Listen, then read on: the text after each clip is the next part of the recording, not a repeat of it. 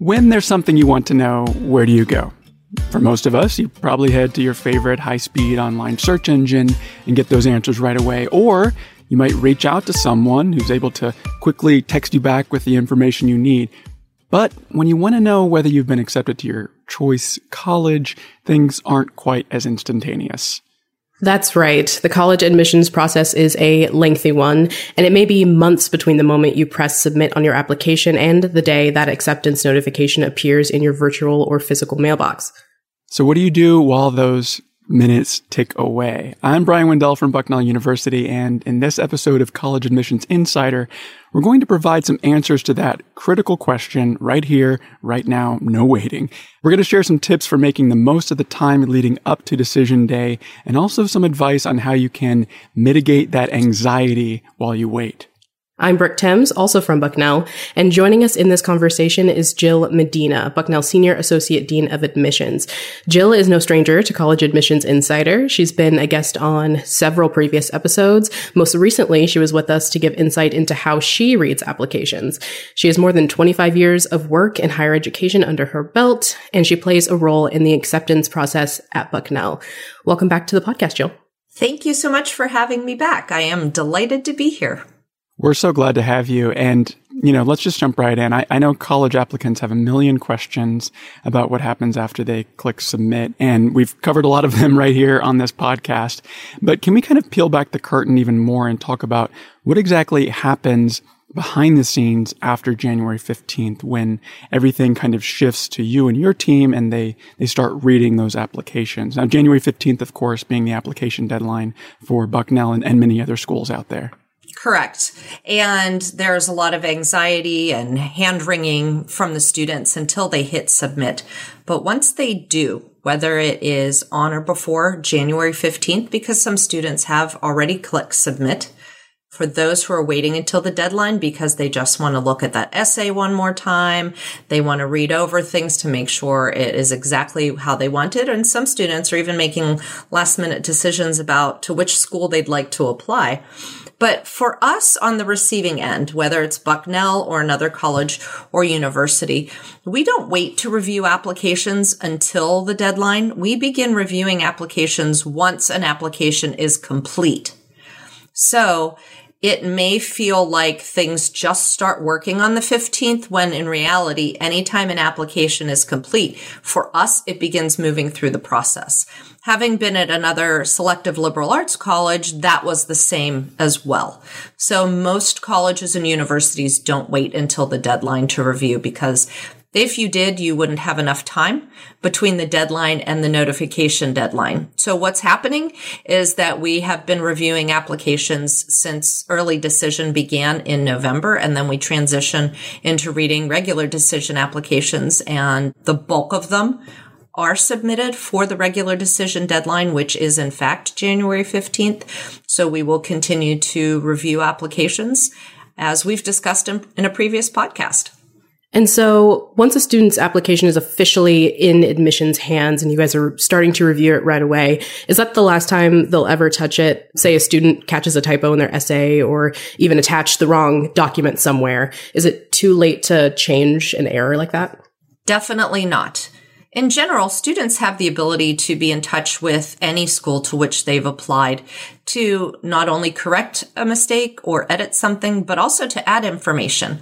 Let's say, for example, the student didn't try out for a spring musical until after they submitted the application and it passed the deadline. And they want to let us know that, hey, I got selected to be stage manager or I won this award. So there are a variety of reasons, not just mistakes made, but there are other ways that and reasons for you to stay in touch with your admission counselor. A lot of small liberal arts colleges, small and mid-sized universities will have on their websites a place to find your counselor. And I think we've talked about that in a previous podcast as well. So we're kind of bringing some of these previous conversations to full circle, why you might need to be in touch with your specific regional representative or however your particular school arranges a personal contact for you. At Bucknell, we have a site that says find your admission counselor and we will show students our picture, a little bit of a bio, and then which region we have responsibility for. So you can always stay in touch. Some schools' responses will vary. So some schools will direct you to a general email address because they may have so many applications that they can't tend to each one personally, but we are able to tend to those items personally. So bring it on if there are updates or edits. What about other changes that might come into play? Are there other things that students might want to contact the school about after applying? We know how they can do it now, they, how they can reach out. You shared that with us, but are there other things they should keep in mind that might change in their life that they, that the school would want to know about? Yes. So two things come to mind. One is if there is a change in their class schedule.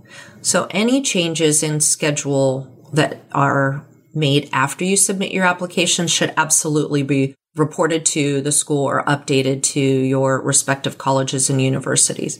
The second thing that I would make sure to update is if there's any change in family circumstance.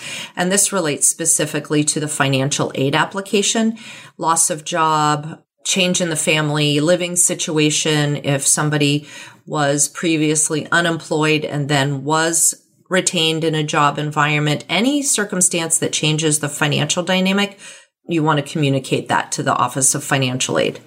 And so, flashing forward a little bit to after those admissions decisions have been solidified, a lot of us have kind of the image or experience of receiving, you know, that thick envelope in the mail if you've been accepted or a thinner one if you haven't.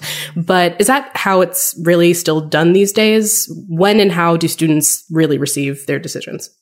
Yes, I do. Well, I'm probably dating myself that um, back in my day, the only way you found out was through mail. There wasn't any online portal. But in this day and age, most colleges and universities have some sort of online portal for students to submit their application, check on the application status.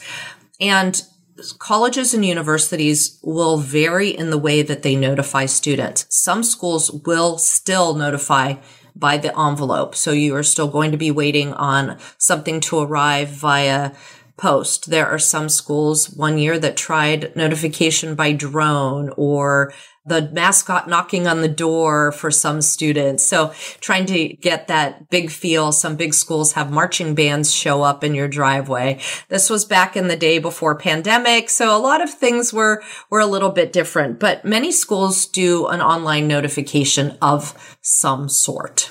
I love that drone delivery. It's like you're looking out the window. Is that the is that the drone? No, it's a bird. It's that could be an interesting uh, interesting afternoon. So speaking of waiting at the window. What about waiting at the browser window? Like I can just picture myself in, in a student's shoes, just refreshing, refreshing a hundred times a day. But are schools telling them, Hey, this is exactly when we're going to post it. So you can, get, you know, get some of your life back and not sit there hitting, you know, F5 a hundred times? I think no matter what I answer, we're still going to have students who are going to just sit and constantly refresh and refresh. But the reality is that most schools will give you a general idea of a time frame. So some schools will say in this week, we hope to release decisions and so that you have some sense of when in a particular month. At Bucknell, because we do an online notification and students have an online portal where they can check their application status for missing material, we send them an email and we tell them we will release decisions on this day after, for example, 9 p.m which is the time frame when we released early decision one decisions. So we let the students know to check their portal for a status update and they will view the decision in that portal and their status update. And we will follow up in writing if it is the quote unquote good news or big envelope. There will be material that comes shortly thereafter. And so I'd like to talk a little bit more about, yeah, that student experience of getting all of those answers back. And if we're thinking optimistically and assuming that an applicant will be admitted to multiple schools, is it worth continuing to research those schools or maybe start having conversations about what ifs with family members with the assumption that students will have to choose between several options? I think it's always a good idea to walk through some possible scenarios. And there are a variety of reasons why I say that. One, the student should begin to imagine if I were to go to X institution, do they have the major that I want to pursue? Do they have clubs and organizations that I'm interested in? For example, if your student has the hobby of underwater basket weaving, but they don't have a club at that particular campus, then the student may have an experience where they would be wanting for something that is really of value to them. I encourage students to read the course catalog and look at departmental websites because if you think in your mind, oh, I want to be a neuroscience major, and you look at the neuroscience courses and you think these sound terrible, there's something out of alignment there. So you want to make sure that you are imagining that you want to be in a place and that they have what you want to study. I think the other thing that a lot of families don't necessarily consider until significantly later but you should talk about what it would look like if your student attends a school that is not within a day's drive. So what would this mean for the family to get you home for any of the breaks or holidays? And for some students, that might mean not going home for a break or a holiday and what arrangements need to be made. If the family doesn't have the ability to access reasonable transportation, some of these considerations many times are an afterthought. And I think once you submit applications, it's a good time to think about if I get into half of the schools to which I apply, what would it look like to be there?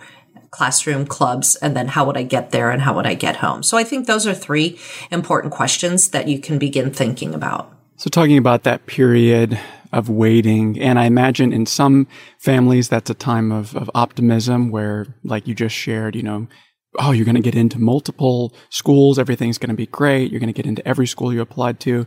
And then in other families, there might be some pessimism, honestly, that says, you know, well, what if this happens and I don't get into those top schools or my first choice school? How can students and families maybe brace themselves for that disappointing news? That's a tough one because as a parent or family member, you don't want to feel like you're putting a damper on somebody's excitement or optimism. I think one thing that one of my former colleagues used to say is that you want to try to avoid magical thinking. Just because you applied somewhere doesn't mean that that is going to guarantee you will be admitted. And so to not tie those two things together. If I can step into sort of the mom of two higher education professional role and give some advice, I think the thing that I see a lot of these days is the feeling that you need to respond immediately to a disappointing letter. So if a student receives a waitlist or a deny, many parents will pick up the phone and, you know, demand an explanation. Family members get involved very quickly. Students post immediately to social media what the decision was and why that school was wrong for denying them. Some students will be extreme and send hate mail to that school. And those are all bad ideas.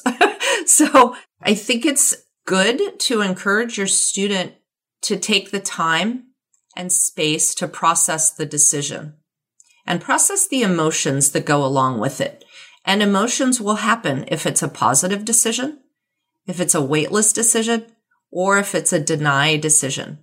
It's not necessarily public unless you make it public. And nobody really needs to know immediately what your decision is.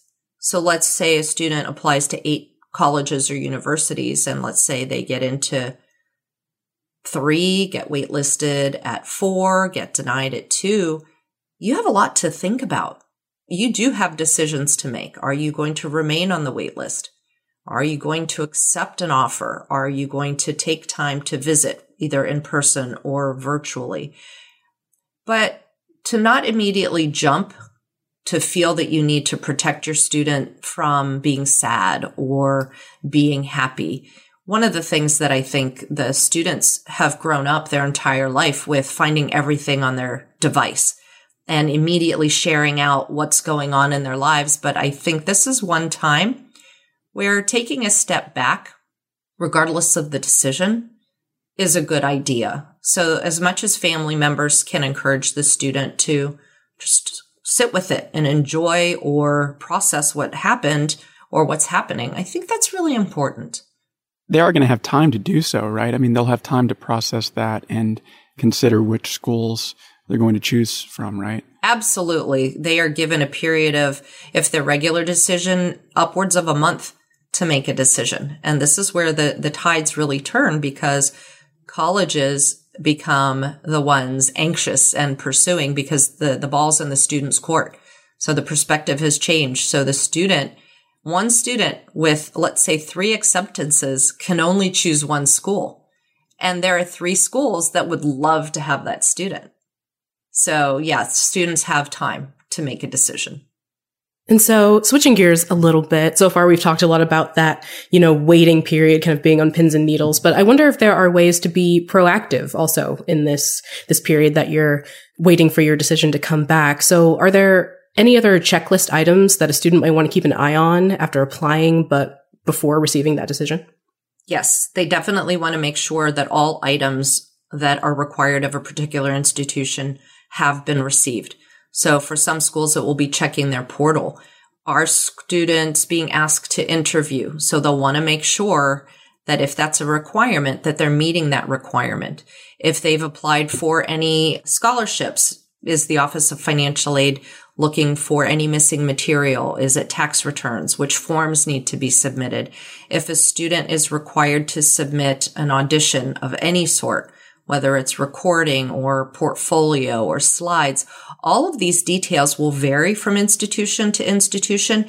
And it's that variety of detail that often can trip up a student if they're not really on top of all of those details and deadlines because it isn't just every school needs a transcript and a teacher recommendation. Some schools want three letters of recommendation. Some schools want one. So it really is a great time, even after the deadline, to make sure that just because you submitted your application doesn't mean all the other parts and pieces are there exactly with it. So they do want to make sure that all of those parts and pieces do eventually meet up to complete their application. Are there any tips that you have for how students can manage all of those things and organize everything in that waiting period? I think students should make sure to cross reference any website application checklists. They can log into their portal they can also call the admissions office or send an email. If they aren't working with a school that has an online portal, they may have to wait for a postcard to come in the mail saying you are missing X, Y, and Z. But at some point, most colleges and universities will notify the student if something is missing. But to your original question, it's really good to be proactive about it. So being proactive doesn't mean calling three days after the application deadline, it means maybe waiting a week, maybe waiting 10 days so that things work their way through the system. If you mailed something through the post office, FedEx or UPS or any other method, make sure that those have had time to be received and to be processed.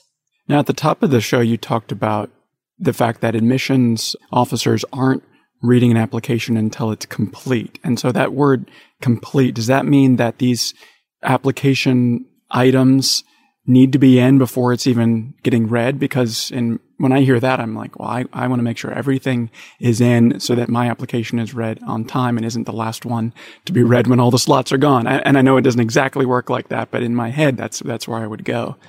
That's a logical place to go. And we don't penalize students who are missing, let's say, a teacher recommendation or a mid-year grade report because the application deadline is the deadline for the student to submit their part of the application. So the student is the only one involved in it. They've got teachers and they've got either school or guidance counselors, perhaps coaches, people who are submitting letters. So those are people they might want to follow up with and say, I remember that you offered to write a letter or I asked you to write a letter. Could you tell me if you did submit it? So that they can check off those boxes for themselves. So the other box to check, and you mentioned it, is financial aid and scholarships. At what point in the process, in the timeline, does that come into play? Because that should not be overlooked definitely should not be overlooked because need based and merit based financial aid is a big part of this process for many students and their families. So much like some schools have different application materials, financial aid offices, because it is regulated and the federal government is involved with the need-based financial aid process, it's a bit standard. So families will have to complete the FAFSA, the free application for federal student aid. And that's a government website and most financial aid offices will require that. So that is a pretty standard part of the process. Some schools also require the CSS profile. So students will have to figure out is a school, college, or university desiring both of those, one of them, if it's one, which one and when. So the financial aid office websites will also have very clear timelines. For us in particular, we do post to the students timeline or checklist whether or not we have received their CSS profile, which is the document Bucknell uses for need-based financial aid. We also have a merit-based self-nomination merit-based process. So students will also be asked to submit extra scholarship answers or responses to questions. And we can respond to whether or not that's been received as well. So again, it's another office that you perhaps have to be in touch with, but it does mean that you do need to have responsibility as a student to initiate that conversation with your family regarding tax returns and filing the FAFSA or and or the CSS profile. At the top of our conversation, you mentioned that this can be a very stressful time for high school students. The few months can feel like an eternity when you're waiting for a decision likely one of the major decisions that'll impact a student's life moving forward. And so what advice would you give to a student during this whole experience? How can they keep anxiety in check and maintain a healthy outlook no matter, you know, what the answers are that they're going to get back? This is a very stressful time and it doesn't end once you hit submit. You have labored over your application. You have spent nights and weekends figuring out what an essay topic is going to be. You've asked people around you to write on your behalf. There are so many things that went into this. It's really important once you click submit that you do take a step back and switch your focus to your present life. So you've put a lot of things in place. You've spent a lot of time sitting on virtual information sessions, perhaps taking tours, watching tours on campus, depending on what your modality has been. Are you, were you able to go anywhere in person or not? There's an old song and perhaps I'm dating myself again. It's, there's a line in it that says the waiting is the hardest part. It is true. In the moment, it is important that you do the things, and by you, I mean the students, that you should be doing in high school. You focus on your classes, clubs and activities, family, friends, jobs, research, service projects, all of the things that you're doing if you're involved in faith based organizations, teams, competitions, endlessly checking an online portal can cause frustration and it takes important time away from the things that you need to be attending to. My son, my oldest, just went through not too many months ago the application process to apply for law schools. And before the podcast, I said, what advice would you give? Because you've just recently gone through this. And he said, focus on the moment because you can really become obsessed with social media sites and tables that will show you what previous applicants decisions were or looking at Naviance for your particular school scattergram. And he said, just focus on your task at hand because if you don't graduate from high school, it won't matter what the college decision is. So focus on your classes and taking a step away, knowing that you spent good time researching and you have a great list and you've spent the time doing what you need to do. So now it's time to just switch that focus back to today and being a high school senior. Awesome. Well, I think that's a really wonderful message to end this episode of College Admissions Insider. Thanks again to Jill for joining us again to share her knowledge and advice with us. Thank you for having me. Yeah, it's so great to hear your perspective, and I, and I know our listeners really appreciate it. To those listeners, thank you so much for listening to College Admissions Insider. If you're a fan, please take a moment to rate, subscribe, and share this episode with any students you know who are waiting for their admissions decision. We'll be back with another episode in just two weeks. In the meantime, send your questions, comments, and episode ideas to podcast at bucknell.edu. And finally, while you're waiting, you can follow Bucknell on all your favorite social media apps. Just look for at Bucknell U on Instagram, Facebook, Twitter, YouTube, and now even TikTok. You can also find our student run Instagram account by searching for at I am Ray Bucknell. Until next time, keep on reaching for your dreams and your dream school.